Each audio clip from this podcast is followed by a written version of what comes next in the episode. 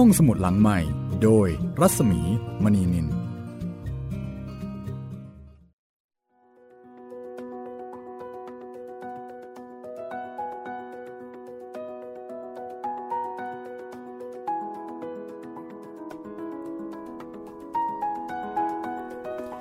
วัสดีค่ะ ต้อนรับคุณผู้ฟังเข้าสู่รายการห้องสมุดหลังใหม่นะคะ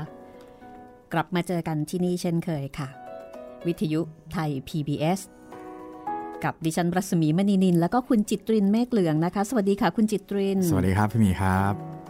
ค่ะ ก็วันนี้เริ่มเรื่องใหม่นะคะ ครับผม คุณจิตรินคุณเชื่อเกี่ยวกับเรื่องของการระลึกชาติไหมคะเออเมื่อก่อนเคยเชื่อครับ เคยคิดว่าเฮ้ย ก่อนที่จะมาเป็นเราในวันเนี้ยเราอาจจะเป็นอย่างอื่นมาก่อน อืมอย่างเช่น อย่างเช่นเป็นอะไรบ้าง อย่างเช่น ก็เป็นน่าจะเป็นคนเนี่ยแหละครับ แต่ว่าอยู่ในสถานะไหนอะไรประมาณนี้ คุณแน่ใจใช่ไหม ใช่ครับ แต่ว่าพอโตขึ้นมาแล้วก็ความคิดแบบนี้ก็น้อยลงเรื่อยๆ ครับอืมความคิดแบบนี้น้อยลงเรื่อยๆ หมายถึงว่าจริง ๆ แล้วอาจจะไม่ได้มีชาตินี้ชาติหน้าก็ได้อย่างนั้นหรือเปล่าคะ ใช่ครับ อาจจะมีชีวิตนี้ชีวิตเดียวก็ได้ครับ อืม แต่ก็มีคนจำนวนไม่น้อยนะคะครับที่จริง ๆ แล้วเชื่อว่าถ้าเป็นคนไทยเนี่ยเราก็จะเชื่อเกี่ยวกับเรื่องของชาตินี้ชาติหน้าครับ เชื่อว่าเมื่อตายไปแล้วเนี่ยก็เป็นเพียงร่างกายที่แตกดับไป แต่ว่าในตัวของจิตวิญญาณ ก็ยังคงยังคงอยู่แล้วก็เปลี่ยนร่างใหม่ เหมือนกับเรื่องสีนวลอืมซึ่งเป็นเรื่องต่อไปนะคะ จำได้ใช่ไหมคะสีนวลนี่เป็นใคร เป็นแฟนของนายสุธีอืมสีนวลเอ่อเป็นคนที่เคยอุ้มชูอุปการะนายสุธีมาก่อนครับ เหมือนกับเป็นกึ่งกึ่งๆพี่สาวแล้วก็กึ่งกึ่งกึ่งๆญาติครับ แล้วก็เป็นแฟนด้วย แต่ว่าในที่สุดทั้งคู่ก็ไม่ได้ลงเอยกัน เพราะว่าในสุธีเนี่ยไปปันใจแล้วก็ไปชอบคนอื่น และต่อมาพี่สีนวลก็เลยตายอืม น่าเศร้าน่าเศร้ามาก และนายสุธีก็เลยสำนึกผิด แล้วก็เลยกลายมาเป็นว่าเอ่อมาเก็บกระดูกพี่สีนวลไว้ แล้วก็มาใช้ชีวิตอยู่กับผีพี่สีนวลเพื่อที่จะชดเชยความผิดที่ตัวเองได้ทำเอาไว้ แต่ว่าในที่สุดพี่สีนวลก็ไปเกิดนายสุธีก็เลยเศร้านะคะครั้งนี้ค่ะ พี่สีนวลจะกลับมาค่ะ แต่ว่าจะกลับมาแบบไหนนะคะ เดี๋ยวคุณผู้ฟังลองติดตามกัน เพราะฉะนั้นเรื่องนี้ก็จะเป็นซีรีส์ของนายสุธีแล้วก็นายอุทิศนายอุทิศซึ่งเป็นผู้สังเกตการณ์อีกแล้ว เออยังไม่เคยเจอเจออะไรหนักๆกับตัวเองอะครับเป็นเป็นผู้สังเกตการณ์ตลอดนะคะ แกก็หาข้อมูล แล้วก็เอามาเขียนหนังสืออะถ้างั้นเดี๋ยวเราไปฟังกันเลยนะคะว่า สีนวลในเวอร์ชั่นนี้เนี่ยจะดราม่าจะรันทดเหมือนกับพี่สีนวล ในเวอร์ชั่นที่ผ่านมาหรือเปล่า ซึ่งต้องบอกว่าพี่สีนวลนี่มีชีวิตที่น่าสงสารมากนะคะครับอะเดี๋ยวลองมาฟังดูนะคะ กับเรื่องสีนวลของครูเหมเวชกรนะคะ จากหนังสือใครอยู่ในอากาศ ที่ทางห้องสมุดหลังใหม่ร่วมกับมูลนิธิบรมครูจัดทำขึ้นค่ะ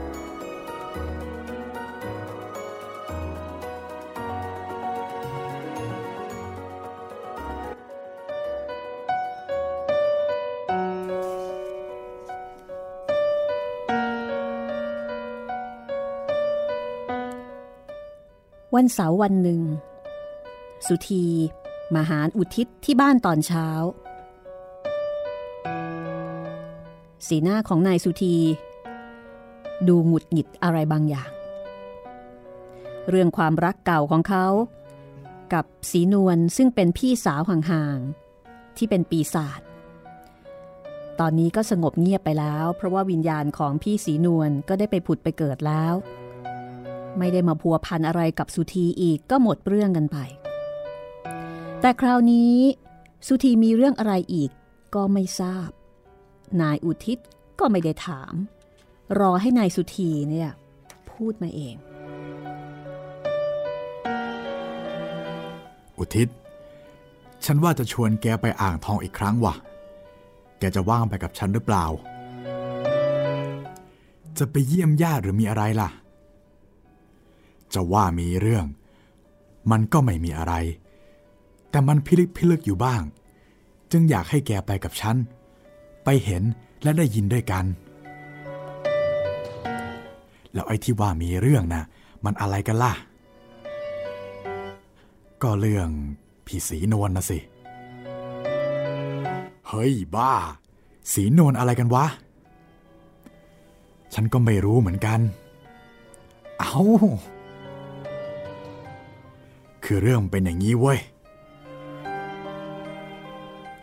ญาติข้างบ้านฉันที่อ่างทองน่ะ เขาคลอดลูกมาเป็นผู้หญิง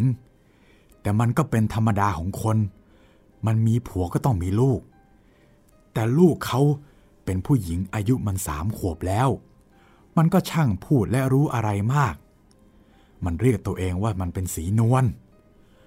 มันบอกกับใครๆ ว่ามันคือสีนวลที่ตายไปแล้วแล้วมาเกิด มันจำอะไรอะไรได้หมด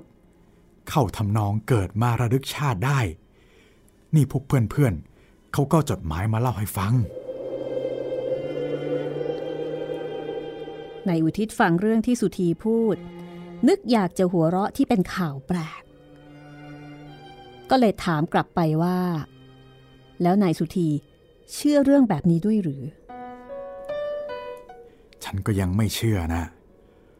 เพราะยังไม่ได้ฟังเองเห็นเอง จึงยังเป็นข่าวอยู่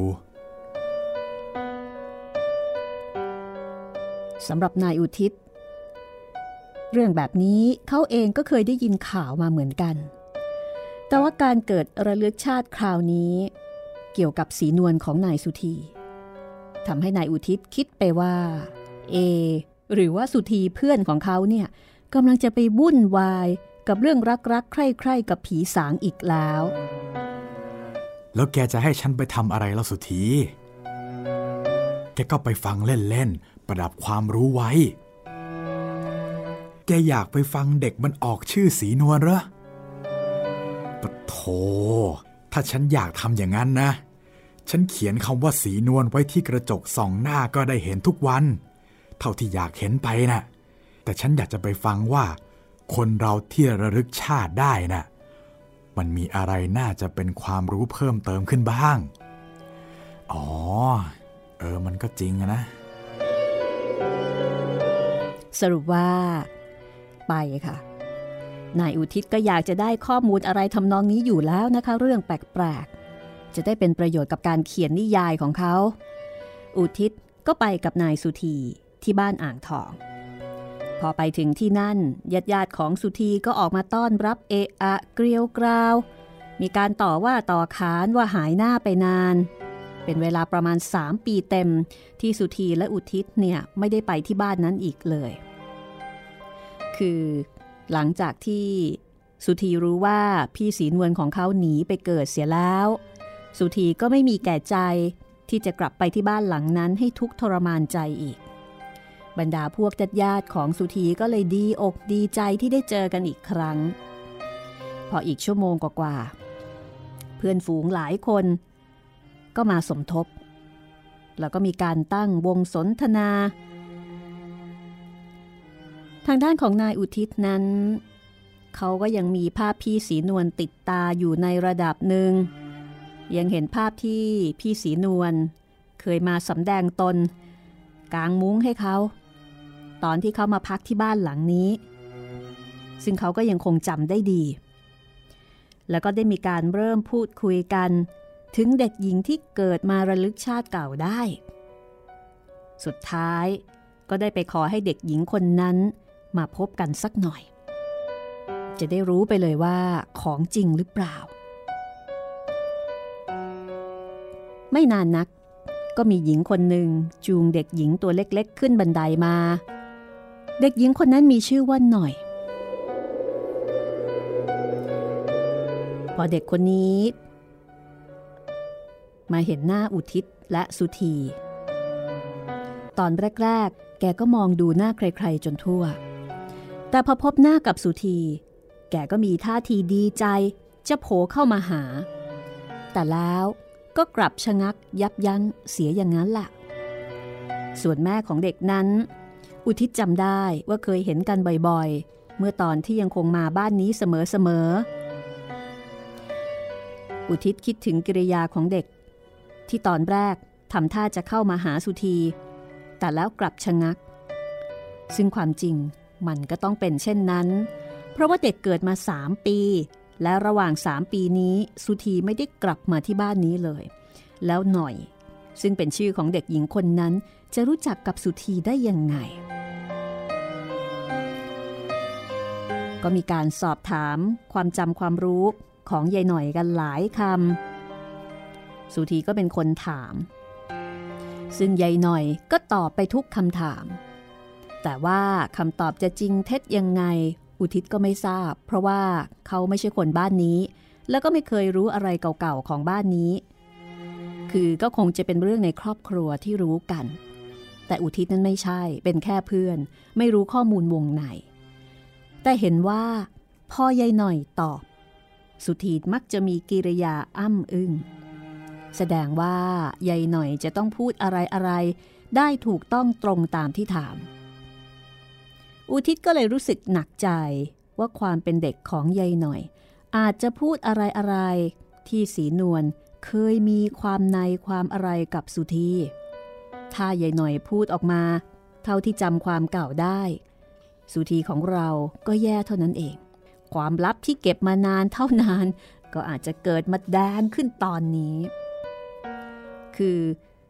เรื่องของสุธีกับสีนวลเนี่ยเป็นเรื่องความลับ ญาติพี่น้องไม่รู้ ว่าสองคนนี้มีอะไรที่ลึกซึ้งกัน จากนั้นก็มีญาติคนหนึ่ง ถามยายหน่อยว่า หนูรู้จักสองคนนี้ไหม แล้วก็ชี้มือไปที่สุธี แล้วก็อุทิศ เด็กหญิงหน่อยมองดูอุทิศ แล้วก็สั่นหัว แสดงว่าไม่รู้จัก จากนั้นก็ชี้มือไปที่สุธี แล้วบอกว่ารู้จัก ซึ่งนั่นก็ถูกต้อง เพราะว่าอุทิศเป็นคนมาบ้านหลังนี้หลังจากที่สีนวลตายแล้ว ย่อมไม่รู้จัก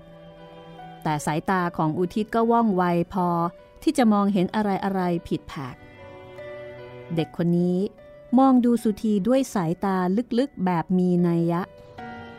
แล้วก็แอบมองดูอุทิศแล้วยิ้มยิ้มระวังระวังตัว ไม่ให้ใครเห็นว่ากำลังแอบมอง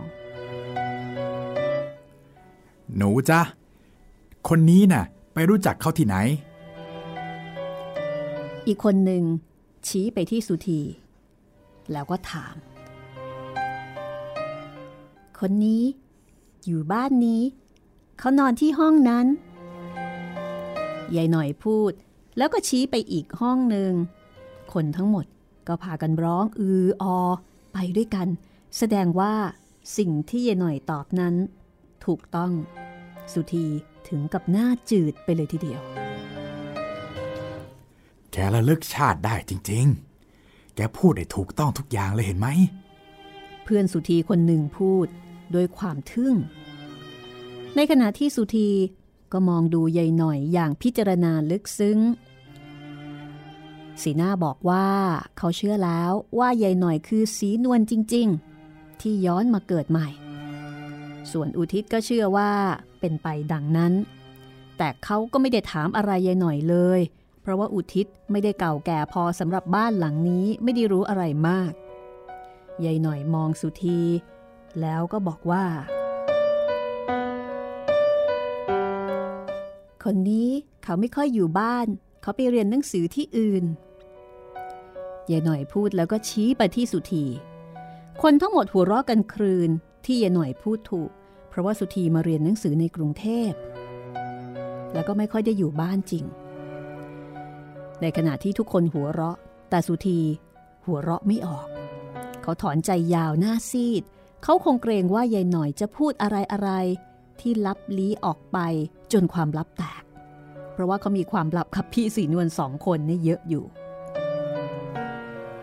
โอ้ย เป็นเรื่องแน่เลย ว่าคุณสีนวลย้อนมาเกิดเนี่ยในอุทิศพูดขึ้นบ้าง จากนั้นญาติผู้หญิงคนหนึ่งก็บอกว่า นั่นน่ะสิคะ แกกลับมาเกิดในท้องของญาติผู้น้องนะเนี่ย นับว่าประหลาดมากนะครับ คุณคะ แม่หน่อยแกพูดว่าเมื่อมื่อแกยังเป็นพี่สีนวลแกเคยให้แหวนฉันวงหนึ่งแล้วจริงไหมครับ จริงสิคะ นี่ไงคะ หญิงนั้นพูดแล้วก็ชูนิ้วให้อุทิศดูแหวนที่เธอสวมอยู่อุทิศถึงกับครางออกมา ใจเป็นห่วงว่า เห็นท่าว่าสีนวลจะกลับชาติมาเกิดจริง ๆ แล้วถ้าเกิดว่าสีนวลไปหลุดปากว่าสุธีเคยเป็นผัวลับๆ เมื่อชาติที่แล้วแล้วก็โอ้โหตายกันพอดีเลย เพราะว่ายายหน่อยแกยังเด็ก ไม่รู้อะไรคืออาจจะพูดอะไรออกมาด้วยความไร้เดียงสา แล้วถ้าเป็นอย่างนั้นจะทำอย่างไรกันเล่า สุธีตายแน่ ความลับแตก อุทิศเองก็กลุ้มใจแทนเพื่อนอยู่เงียบๆ เพราะสายตาของยายหน่อย บ่งบอกว่าเธอรู้จักสุธีอย่างลึกซึ้ง แต่ว่าตัวนายอุทิศนั้น ปากแกบอกว่าไม่รู้จัก แต่ดวงตาแสดงว่ารู้จักดี คือไม่ได้รู้จัก ตอนที่ยังมีชีวิตอยู่ แต่สีนวลรู้จักอุทิศ เพราะว่าเคยมาหามากางมุงให้ คือรู้จักตอนที่เป็นผีแล้ว การมาอ่างทองเที่ยวนี้ สุธี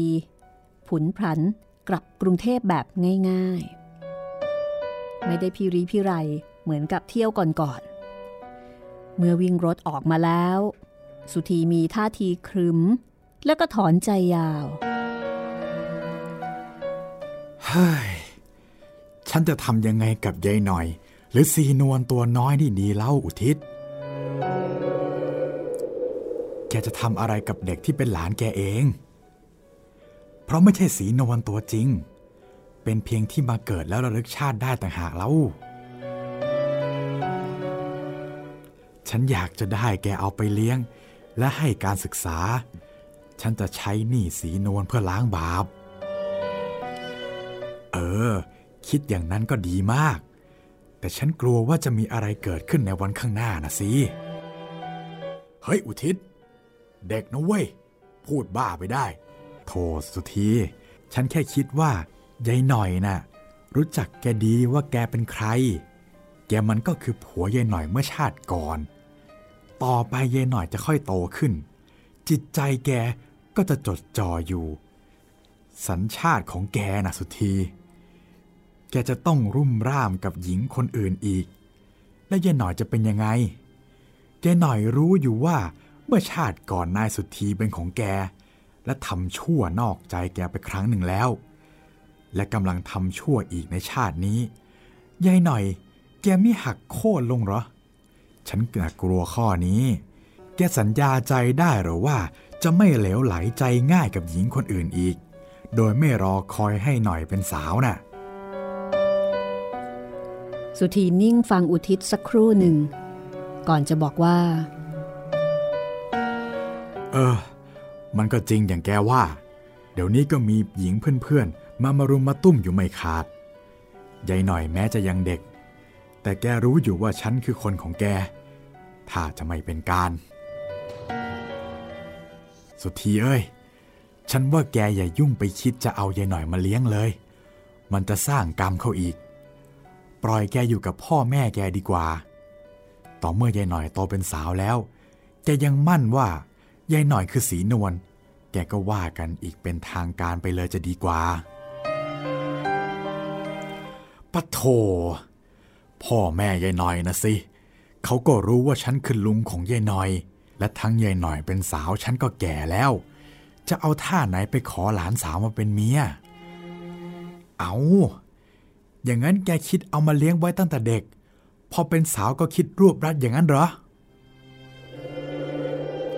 สุธีโดนไม้นี้เข้าไป ก็ถึงกับถอนใจโครงหัวอย่างอับจนความคิด เพราะว่ายังไงยังไงมันก็จะเข้าทำนองลุงยุ่งกับหลานสาวอย่างหนีไม่พ้นอยู่ดี ใครก็จะมารู้ว่า สุธีคือคู่รักของสีนวลเพราะว่าตัวจริงนี่คือยายหน่อยต่างหาก อุทิศมองสุธีแล้วก็รู้สึกสงสารเพื่อน ในวันข้างหน้ามันมีโอกาสที่จะยุ่งเหยิงอย่างไม่รู้จบ ทางที่ดี สุธีควรจะคิดหลบตัวให้ห่าง รีบมีลูกมีเมียไปซะ จะดีกว่าที่จะมาคิดวนเวียนอยู่กับสีนวลที่กลับชาติมาเกิด ซึ่งดูแล้วน่าจะมีแต่ทางเสียคนซะมากกว่า ฉันมองศพตายายหน่อย แววตานั่นมันก็คือดวงตาสีนวล สุธีถอนใจพูด นั่นแหละทางเสียผู้เสียคนล่ะครับคุณลุง คุณลุงของหน่อย อุทิศก็ประชดเข้าให้ สุธีหัวเราะ คล้ายคนบ้า เขาคงจนปัญญาจริง ๆ ถ้าโลกนี้มีแต่ตัวเขากับยายหน่อย โดยไม่มีญาติอื่นๆอีก สุธีจะทำยังไงก็ได้ ตามใจตัว ถือว่ายายหน่อยเป็นสีนวล แล้วฉันก็จะเป็นผัวของสีนวลละ แต่นี่มันทำไม่ได้ เพราะมีอื่นๆอีก มีญาติ มีครอบครัว ที่ก็คงจะต้องมองสุธีแบบแปลก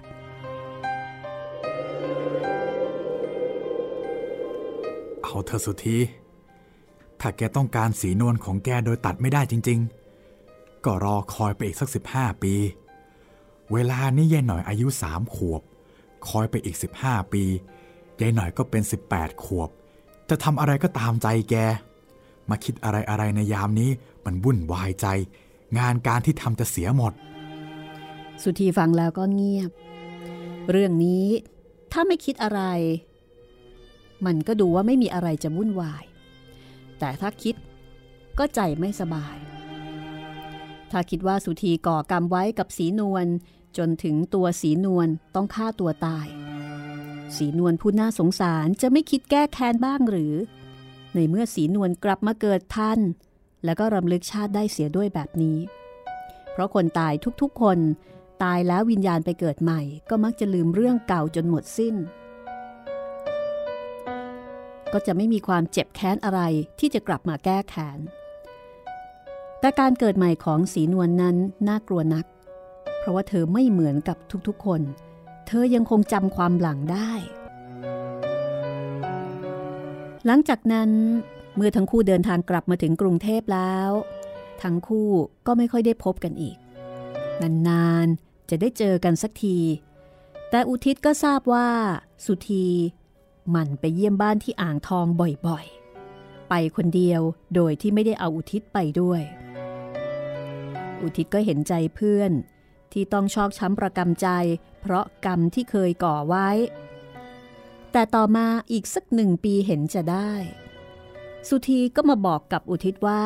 เขาได้เอาเยายหน่อยมาเลี้ยงไว้แล้ว เพราะว่ายายหน่อยขอกับพ่อแม่ว่าอยากจะเรียนหนังสือเก่งๆ ขอมาอยู่กับลุงสุธี แล้วก็พอดีกับที่แม่ของยายหน่อยมีลูกอีกคน ก็เอาใจใส่แก่ลูกใหม่ จึงยอมให้ยายหน่อยมาอยู่กับลุงสุธีเพื่อเรียนหนังสือ อุทิศได้รับรู้แล้วก็สะดุ้งใจ มองเห็นความยุ่งยากภายหน้าของสุธีได้ทะลุปรุโปรง กองกรรมได้เริ่มแล้ว เว้นเสียแต่ยายหน่อยโตขึ้น ไม่คิดที่จะแก้แค้นสุธี เรื่องนี้ที่คิดว่าจะร้ายก็อาจจะกลายเป็นดีก็ได้ อุทิศไปเยี่ยมสุธีและยายหน่อย รู้สึกว่ายายหน่อยเป็นเด็กน่ารัก หน้าตาจุ๋มจิ๋ม ดวงตากลมโต กิริยาสนิทสนมดีกับอุทิศอย่างที่คิดไม่ถึง คล้ายกับว่า เรารู้ใจรู้อะไรอะไรกันดีนะ อุทิศไม่ค่อยสบายใจ คนที่เกิดมาระลึกชาติเก่าได้นั้น ถ้าก่อนตายไม่มีโกรธเคืองกับใคร เรื่องก็ไม่มี แต่นี่ยายหน่อยเกิดมาเร็ว โดยสุธียังไม่แก่ แล้วก็เกิดมาอยู่ในกลุ่มวงญาติใกล้ชิดเสียด้วยยายหน่อยจำความเก่าได้หมด พอแกโตเป็นสาวแล้วจะมีอะไรเกิดขึ้นก็ยากที่จะถ่ายได้ยายหน่อยของสุธีมีอยู่อย่างหนึ่งที่ผิดไปจากคนเกิดมาระลึกชาติได้ตามที่เคยได้ข่าวมา คือคนอื่นเพียงแต่จำญาติได้จำบ้านได้จำของเก่าได้ แต่ยายหน่อย จำได้จนน่ากลัวจำได้แล้วก็รู้อะไรที่ไม่น่าจะรู้ อุทิศก็สงสัยว่าทำไมเรื่องที่แกตายไปแล้ว แกก็รู้ คล้ายว่ายายหน่อยเป็นปีศาจอยู่ แกก็จดจำมารู้ คือแกรู้ว่า แกตายแล้ว เผาแล้ว เอากระดูกไว้ที่ไหน แกก็รู้หมด เท่ากับว่า ตัวแกเองก็คือตัวสีนวลนนั่นเองทีเดียว ตอนนี้ยายหน่อยอายุสี่ขวบ แต่ความรู้สึกของอุทิศเวลาที่เจอยายหน่อยนั้น รู้สึกเกรงใจเหมือนกับว่ายายหน่อยมีอายุเท่ากับเขา เพราะมีความรู้สึกว่า แกคือสีนวลที่อยู่ในร่างของเด็กน้อย อุทิศจะระวังตัวไม่กล้าล่วงเกินยายหน่อย ทั้งคำพูดแล้วก็ร่างกาย ไม่กล้าที่จะไปเกาะไปกอดแกอย่างเด็กธรรมดาทั่วไป และแน่นอนเวลาที่มีปัญหาอะไร อุทิศก็เป็นอีกคนหนึ่ง ที่จะรีบบึงไปหาพระอาจารย์นบหรือคนนบ แล้วก็เล่าเรื่องทุกๆอย่างตั้งแต่ต้นให้คุณนบฟัง แปลกมาก เป็นดวงวิญญาณที่ระลึกชาติได้ชนิดที่แรงมาก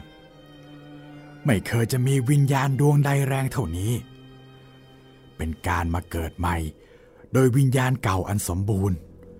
ไม่ขาดตกบกพร่องเลย แม้เมื่อตายไปแล้ว ร่างกายเน่าเปื่อย วิญญาณแกลอยว่อนอยู่อย่างไร พบอะไรเห็นอะไร เมื่อเกิดมาเป็นมนุษย์ธรรมดา วิญญาณดวงนี้ก็เก็บเอาเหตุการณ์ ทั้งเมื่อยังไม่ตาย และตายแล้วมาด้วยพร้อมมูล ราวกับว่าเด็กคนนี้เป็นปีศาจของสีนวล แต่ความจริงไม่ใช่ เป็นมนุษย์แท้ๆ วิญญาณอย่างนี้ดีไม่ดีจะเจ็บแค้น แก้ลำ เอาตาสุธีแย่ไป เว้นแต่ว่า วิญญาณดวงนี้จะคิดถึงความเก่าแก่ที่เคยสงสารเมตตาสุธีอยู่ อาจจะไม่ทำอะไรสุธีก็ได้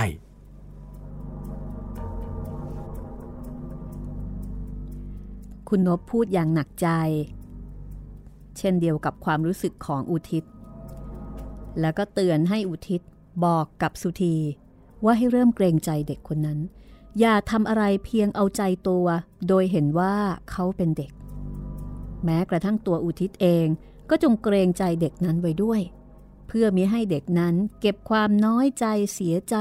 ว่าทำอะไรโดยเอาแต่ใจ จะได้ไม่เกิดการแก้ลำกันขึ้น คุณอุทิศเอ้ยอาตมาขอเตือนคุณว่า โลกมนุษย์เดี๋ยวนี้นะ่ะแม้จะเจริญก้าวหน้าไปอย่างมากมาย แต่อย่าลืมว่ามนุษย์ยังต้องตกอยู่ในกองกรรมเสมอมิได้ห่างไกลไปเลย ไม่ใช่ว่าเวรกรรมจะหมด เพราะโลกเจริญ อย่าทำอะไรเอาใจตัว จนถลำเข้าไปสู่กรรม แล้วจะแก้ไม่ได้คำตักเตือนของคุณนบ นายอุทิศ ได้แต่เก็บเอาไว้กลางใจ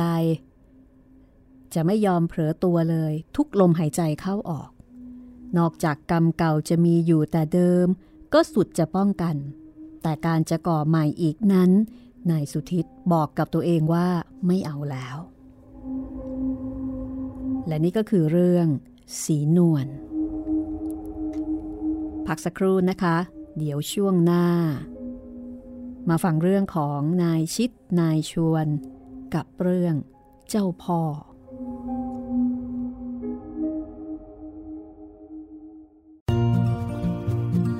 ห้องสมุดหลังใหม่ โดยรัศมีมณีนิน ทีคุณอย่ามาถามอะไรที่ search เจอใน Google เออ ถามกูรูในสิ่งที่ Google ไม่มี TCAS keyword สำคัญเลย ครับ TCAS คือระบบการคัดเลือกค่ะ ดังนั้นถ้าเราบ่นกันเรื่องของการสอบที่ซ้ำซ้อน มันไม่ได้เกี่ยวโดยตรงกับ TCAS อ๋อ เราไปโทษทีแคสเขาไม่ได้ไม่ได้ เพราะเขาไม่ใช่ข้อสอบ ถูกต้อง TCAS คือระบบการคัดเลือก อยากให้ฟังจะได้รู้จากกูรูด้านการศึกษา โดยนัทยาเพชรวัฒนา และวรเกียดนิ่มมาก ในรายการทีคุณทีแคสทุกวันเสาร์16นาฬิกาทางไทย PBS d i g i ดิจิ Radio ฟังสดหรือย้อนหลังทางแอปพลิเคชันไทย PBS Radio และ w w w t h a i PBS Radio com ห้องสมุดหลังใหม่ โดยรัศมีมณีนิน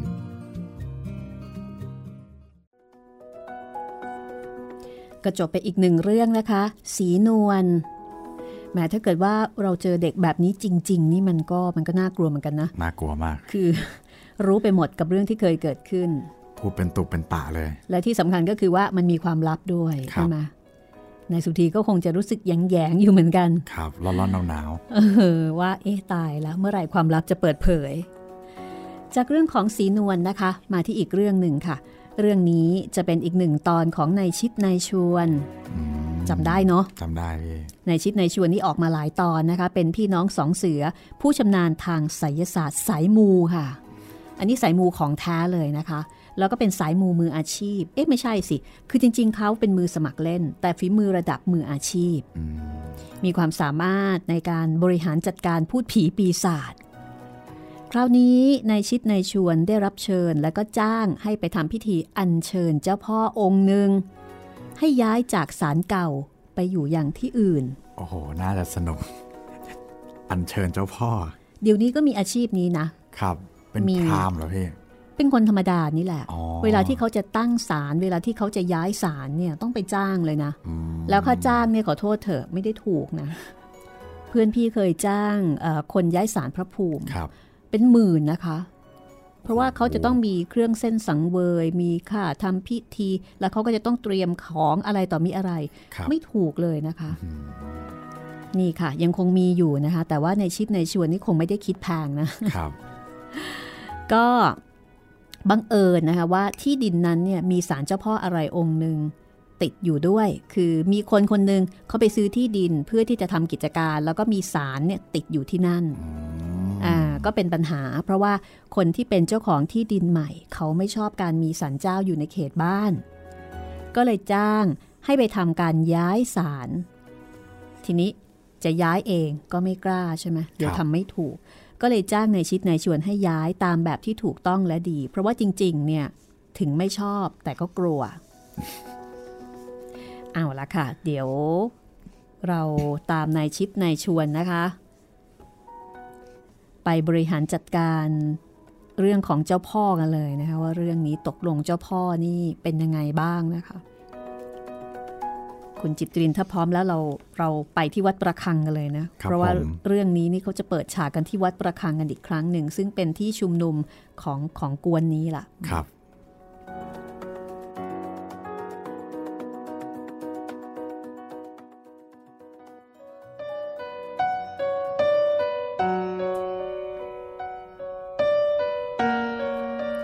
คืนหนึ่งขณะที่ กำลังมีการประชุมกัน ที่กุฏิของคุณนบวัดประคัง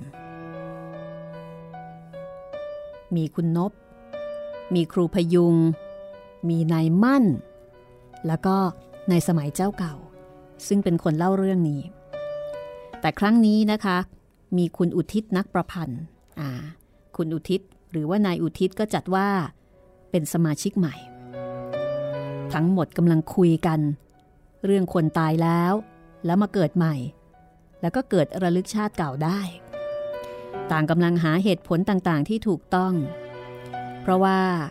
สมาชิกในกวนนี้ทั้งหมด หรือว่าในสโมสรนนี้ทั้งหมดเนี่ยเคยพบกับพูดผีปีศาจมามากก็จริง แต่ว่า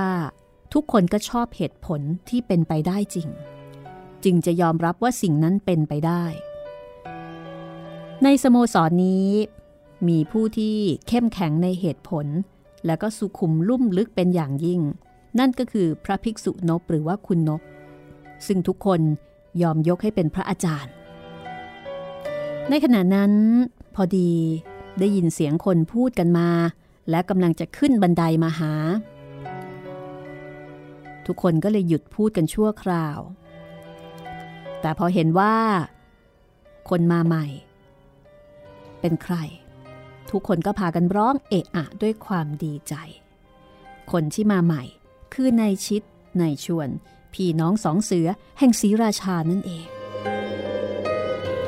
เอานี่อย่างไรกัน ถึงได้ย่ำแดนไกลมาพบค่ำมืดอย่างนี้ คุณนบเอ่ยทักทายเพื่อนเก่า ในในขณะที่นายชิดก็ตอบว่า ผมมาจากบ้านหลายวันแล้ว มาธุระยังที่ที่ใกล้ๆกับน้องแขม พอเข้ามาส่งที่กรุง ก็เลยมาเยี่ยมที่นี่ก่อน พรุ่งนี้พวกผมจึงจะกลับรถเที่ยวกลางวันกัน ถ้าจะเป็นธุระสำคัญจึงมาอยู่หลายวันใช่ไหมล่ะ อ๋อ ใช่ครับ เป็นเรื่องย้ายศาลเจ้าพ่อ โอ้ย เรื่องมันเยอะ ครั้นไปเข้าจริง ไม่พบเจ้าพ่อ กลับไปพบเอาผีเข้า แต่เรื่องผี เราก็กลัวมาไหลล่ะ บังเอิญเจอเหตุผลดีๆของผีเข้าเลยเลิกรับจ้างทำพิธี ไม่ยอมทำให้ พอในชวนพูดทุกคนก็หัวเราะกันชอบใจ นึกว่าแหมวันนี้คงจะได้ฟังเรื่องแปลกๆอีกแล้ว คุณนบก็เลยบอกว่า อ้าว อย่างนี้ต้องขยายให้ฟังบ้างนะ เอาแล้วกัน ที่แวะมานี่ ก็จะคุยให้ฟังนะสิครับท่าน ทุกคนก็เลยหัวเราะกันใหญ่หลังจากที่ในชิดตอบ มีการชงน้ำชา หอมฟุ้ง ส่งให้ในชิดในชวนคนละถ้วย จากนั้นนายชิดก็เริ่มเล่าเรื่อง คือเรื่องมันเป็นอย่างนี้ครับ เมื่อสักอาทิตย์กว่าๆนี่เอง มีคนที่รู้จักไปพบกับผมทั้งสองคนพี่น้อง คือเพื่อนเขาคนหนึ่งไปซื้อที่ได้ที่คลองขวางใกล้หนองแขม ความจริงที่ทางแถวนั้นยังมีมากริมริมถนนเยอะแยะ แต่รายนี้น่ะเขาชอบที่ลึกเข้าไปจากถนน และเขายึดเอาคลองเล็กเป็นหลัก เขาว่าเขาจะทำกิจการของเขา ต้องการกลำคลองนี้ไว้ใช้การ เมื่อได้วัดที่กันเรียบร้อยแล้ว บังเอิญริมคลองตอนหนึ่ง เป็นตอนกลางของที่เขาทีเดียว เกิดมีศาลเจ้าศาลหนึ่ง อยู่ที่ตรงโคนต้นไทรความจริงก็ไม่เป็นรูปศาลเจ้าหรอก แต่ต้นไทรนี้น่ะมีผ้าแดงห่มอยู่ และมีของต่างๆ ที่เป็นเครื่องบูชา ปักบ้างเน็บบ้าง ตามซอกและกิ่งไทรถึงจะไม่มีตัวสาร ก็รู้ว่านั่นเป็นสารเจ้าพ่อองค์หนึ่ง เจ้าของที่ไม่ต้องการมีสิ่งนั้น เพราะเขาเป็นคนรุ่นใหม่ เขาไม่สนใจต่อของประเภทนั้น จึงขอให้รื้อออก หรือไม่ก็โค่นต้นไทรเลยพอในชิดเล่ามาถึงตรงนี้ คุณนบก็พูดขึ้นทันทีว่า เอ๊แต่เรื่องทำอย่างนั้นลำบากนะ ก็นั่นนะสิครับคุณนบลำบากแน่ ๆ เอาฟังต่อ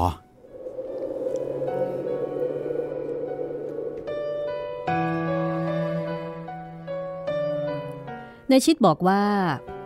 คนที่ไปตามในชิดมานั้น ก็คิดเหมือนอย่างในชิดแล้วก็คุณนบนี่แหละ คือคิดว่าการทำอย่างที่ว่านั้น มันไม่ถูกต้อง เจ้าของที่ใหม่ เที่ยวตามจ้างคนให้ตัดต้นไทรแต่ไม่มีใครรับจ้างตัดให้ แม้แต่คนที่อื่นๆ พอมาเห็นต้นไทรนั้นก็ขอตัวกลับกันหมด เจ้าของที่ขอเพียงให้เอาของกระจุกกระจิกที่ต้นไทรออก ทั้งรื้อผ้าแดงที่ห่มนั้นออกด้วย ก็ไม่มีใครรับทำให้ มีคนแถวนั้นห้ามว่า การทำแบบนั้นก็เท่ากับการรื้อสารดีๆ นี่เอง การตัดต้นไม้ใหญ่ ๆ นั้นทำยาก ถ้าทำแล้วเชื่อว่าจะหาความเจริญในกิจการไม่ได้ จงหาวิธีให้ดี เพราะว่าของของเขามีอยู่เก่าแก่ ถ้าไปทำอย่างนั้นจะกระเทือนใจชาวบ้าน และผีสางเทวดาทั้งสิ้น เดี๋ยวนี้ก็ยังไม่มีการหักหานกันลงได้ เพราะนานวันเข้า เรื่องก็ดังไปไกลเข้าทุกทีทุกที เกิดการแปลกขึ้นในเช้าหนึ่ง มีใครมาขีดเส้นท้าทายขึ้น มันสีแดง ขีดเส้นล้อมต้นไทรเป็นรูปสี่เหลี่ยม ทั้งมีห่อเก่าๆ เอาปลายปักดินไว้ มองดูปราดเดียวก็รู้ความหมายว่าถ้าใครข้ามเส้นขีดแดงนั้นเข้าไป หรือลุกร้ำทำอันตรายที่นี่ หอกที่ปักไว้ จะบอกเป็นคำขาดว่าตาย ในชิดพูดแค่นี้ ก็หยุดจุดบุหรี่สูบนึกไว้ไม่มีผิด มันเรื่องยาก เจ้าพ่อหรือเจ้าแม่ละเป็นเจ้าพ่อครับ แล้วเจ้าพ่ออะไรล่ะ ก็นั่นนะสิครับ เรื่องวุ่นเอาการเรื่องชื่อเจ้าพ่อ ถามใครใครก็ยิ้มยิ้ม ไม่บอกว่าชื่ออะไร มีคนแก่คนหนึ่งพูดขึ้นมาอย่างกวนโมโหว่า จะถามไปทำไม ถ้าไม่ศักดิ์สิทธิ์จริง เขาก็ไม่นับถือกัน เมื่อไม่นับถือแล้ว จะมาถามทำไม เนี่ยแหละครับ ถามกันตรงๆเข้าก็ไม่บอก กลับหัวเราะเยาะ แต่ผมก็เอาจนได้ เที่ยวออกสืบสวนจนได้เรื่องว่า เจ้าพ่อองค์นั้น ก็ไม่ใช่คนใหญ่คนโตอะไร เป็นลูกชาวนาธรรมดา หากแต่เป็นนักเลงคนหนึ่ง สู้กับศัตรูมากคนด้วยตัวคนเดียว แล้วก็ตายที่โคนต้นไทรนั่นแหละ ส่วนศัตรูมากคนก็จริง แต่แทบเอาตัวไม่รอด นอนจมกองเลือดไปเหมือนกัน แล้วก็ตายคราวหลัง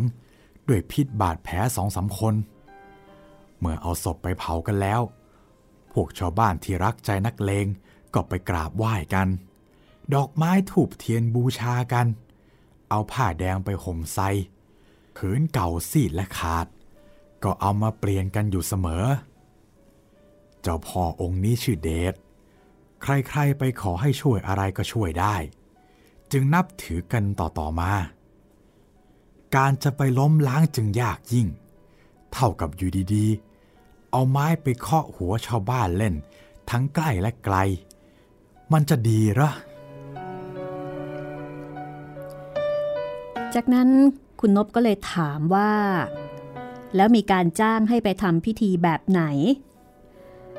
นายชิดบอกว่า ผู้ว่าจ้างจ้างให้ไปทำพิธีอัญเชิญเจ้าพ่อ ให้ไปอยู่ที่อื่น ซึ่งคุณนบก็ได้ถามต่อว่า แล้วจะทำได้ง่าย ๆ อย่างนั้นหรือ ในส่วนของนายชิดมีความเห็นว่า จริง ๆ แล้วถ้าทำก็ทำได้ เพราะทำอย่างเคารพนายชิดกับนายชวนเมื่อไปถึงก็ทำพิธีชุมนุมเทวดาก่อน แล้วก็นั่งเทียน บอกกล่าวเล่าแจ้งกับเจ้าพ่อ และขอฟังคำตอบ โดยทางเข้าฝันด้วย ซึ่ง ก็ได้ความว่า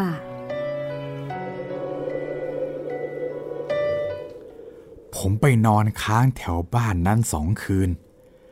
สืบสวนได้ชัดเจนดีว่า เจ้าพ่อเดชนั่นนะมียศเพียงแค่เจ้าเทพารักษ์ยังไม่ได้เป็นเจ้าชั้นสูงที่เลยไปถึงขั้นหมดกิเลส ยังชอบของเครื่องเส้นต่างๆ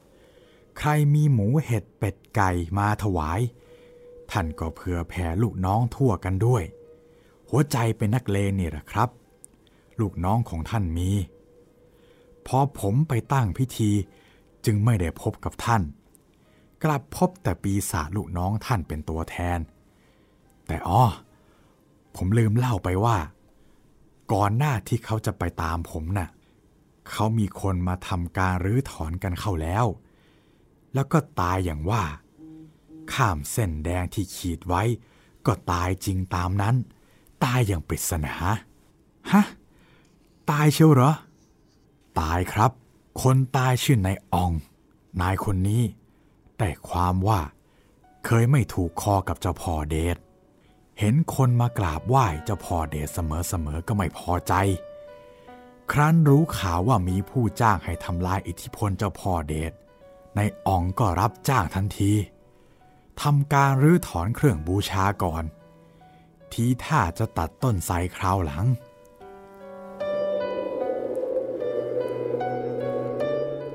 บ้าบาซบบาซบแท้ๆ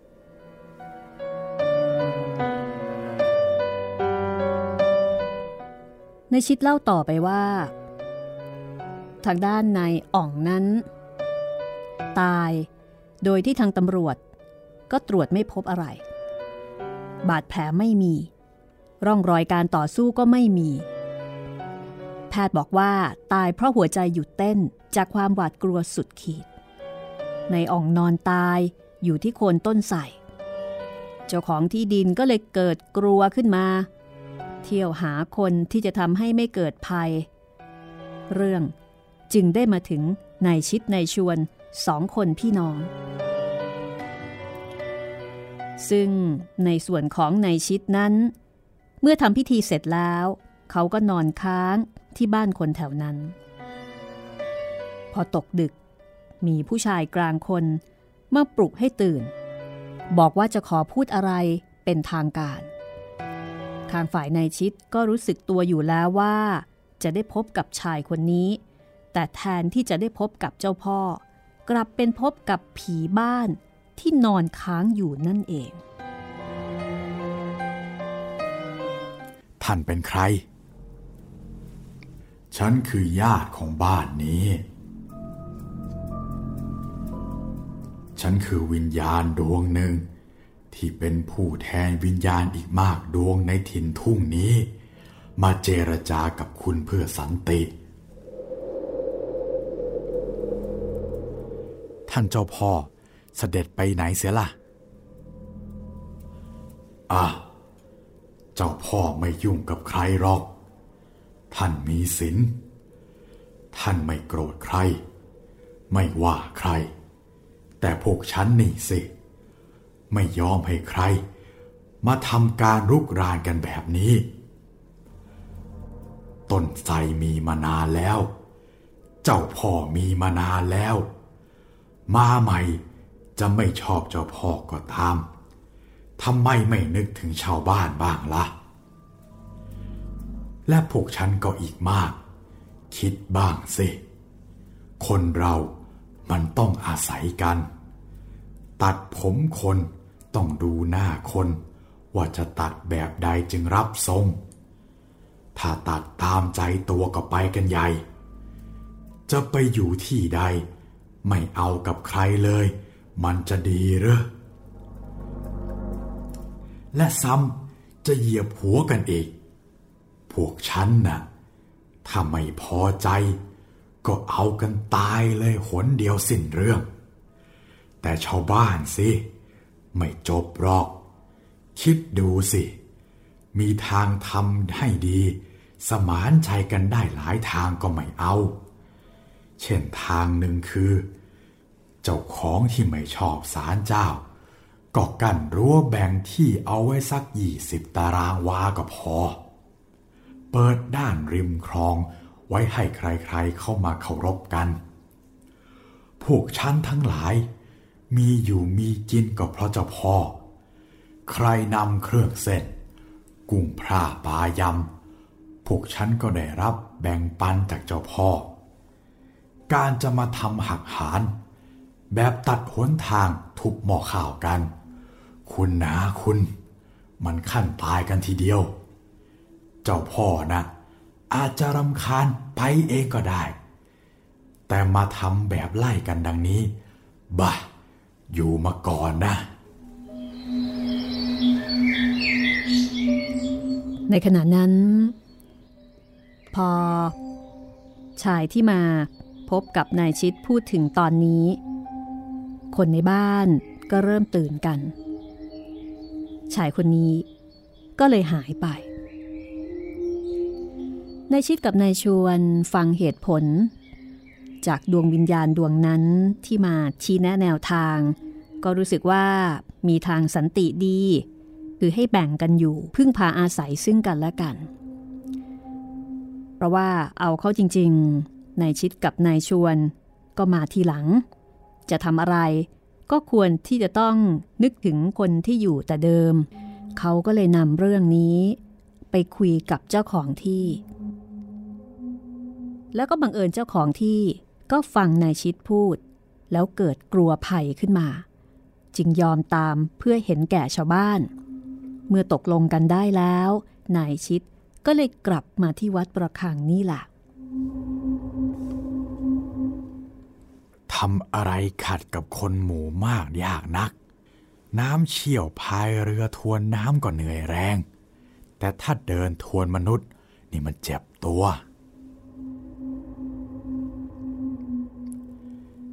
การทำอะไร ถ้ามีคนแช่งด่าอยู่เจริญยากครับ ยิ่งพวกวิญญาณแช่งด้วยแล้วก็ปนเลยางฝ่ายนายมั่นก็บอกว่า ผมเพิ่งรู้ว่า เจ้าพ่อเจ้าแม่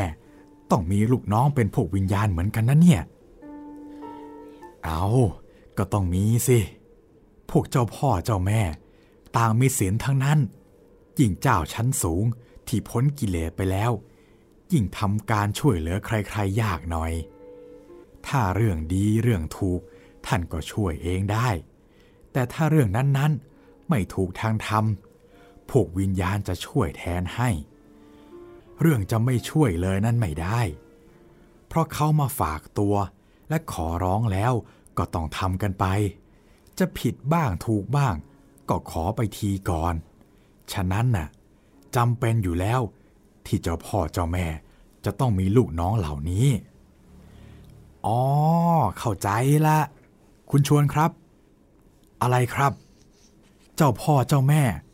มีหลายชั้นเหรอครับนายชวนก็เลยอธิบายว่า เจ้าพ่อเจ้าแม่นั้น มีหลายชั้นด้วยกัน ชั้นเทพารักษ์และนางไม้ นี่เป็นเจ้าแบบธรรมดาธรรมดา แต่ถ้าชั้นที่เรียกว่าเทพเจ้า ก็สูงขึ้นไปอีกขั้น ชั้นเทพเจ้านั้นมักทำอะไรทำเอง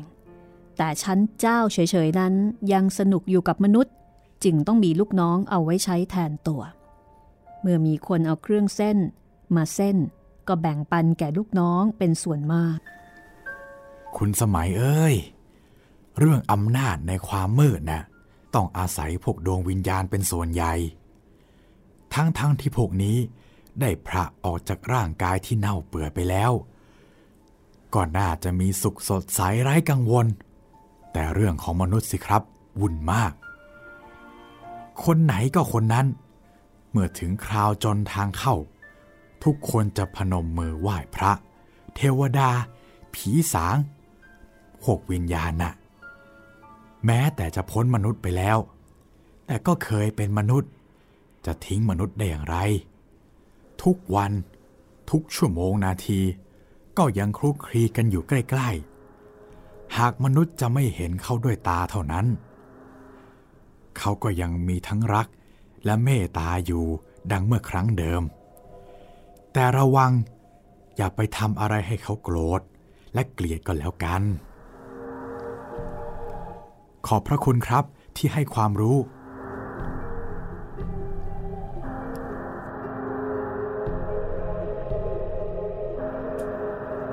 และนี่ก็คือเรื่อง เจ้าพ่อนะคะจากประสบการณ์ของนายสมัยที่เป็นคนเล่าเรื่อง แต่ว่าเป็นประสบการณ์ตรงของนายชิดแล้วก็นายชวนนะคะดูเหมือนว่าเรื่องนี้ก็จะเป็นอีกเรื่องหนึ่งที่มีองค์ความรู้นะคะ เกี่ยวกับสังคมของเจ้า เจ้าในที่นี้หมายถึงเจ้าพ่อเจ้าแม่ครับ ไม่ใช่เจ้าพ่อเจ้าแม่ที่เป็นเจ้ามือหวยนะคะ เป็นเจ้าที่เป็นเจ้าที่เจ้าทางเป็นวิญญาณครับ เขาก็มีระบบ แล้วก็มีมีสังคม ก็ก็น่าสนใจดีเหมือนกันนะคะอ่าเหมือนกับเป็นสารคดีให้ความรู้แบบกึ่งกึ่งๆ อยู่เหมือนกันสำหรับตอนต่อไปค่ะ จากเจ้าพ่อจะไปที่แม่ชีกันบ้างนะโอ้คะโห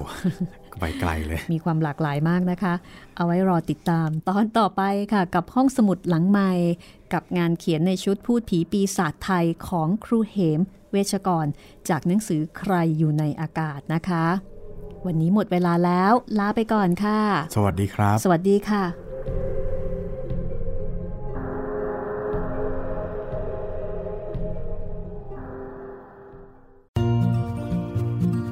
ห้องสมุดหลังใหม่ โดยรัศมีมณีนิน